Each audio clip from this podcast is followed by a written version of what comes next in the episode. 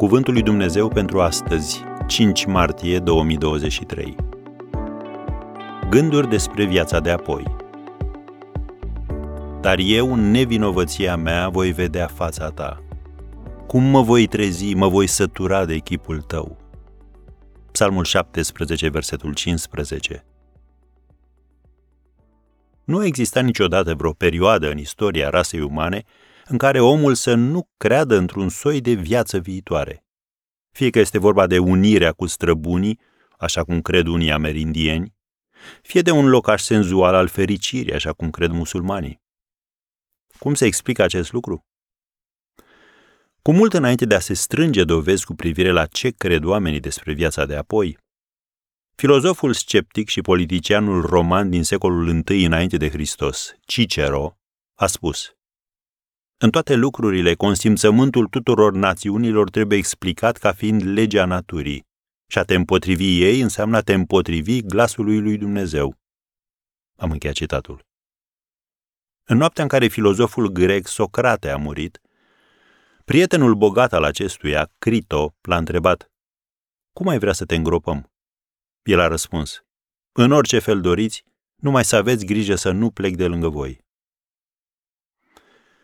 Phaedon sau Despre suflet, unul dintre cele mai cunoscute dialoguri ale lui Platon, prezintă argumente puternice în favoarea nemuririi sufletului.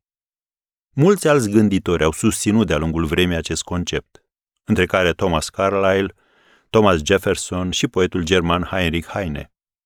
Într-un celebru poem, Alfred Lord Tennyson scria În ciuda potopului din sfera timpului și a spațiului nostru care mă va duce departe, trăiesc cu speranța că îmi voi vedea pilotul față în față atunci când voi trece pe celălalt liman. Pentru că ceea ce provine din adâncul nemărginit se întoarce acasă. Am încheiat citatul. Iar Byron a scris Simt cum nemurirea mea îmi dă la o parte durerile, lacrimile, fricile și îmi răsună în ureche, asemenea tunetelor eterne din adânc, acest adevăr, tu vei trăi veșnic. Am încheiat citatul. Aceste minți luminate n-au făcut altceva decât să fie în asentimentul lui David, care încheia astfel psalmul 17, dar eu, în nevinovăția mea, voi vedea fața ta.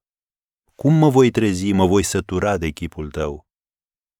Când crezi acest adevăr din Scriptură, acel noapte bună pe care îl spui aici la despărțire, va însemna bună dimineața în țara de dincolo.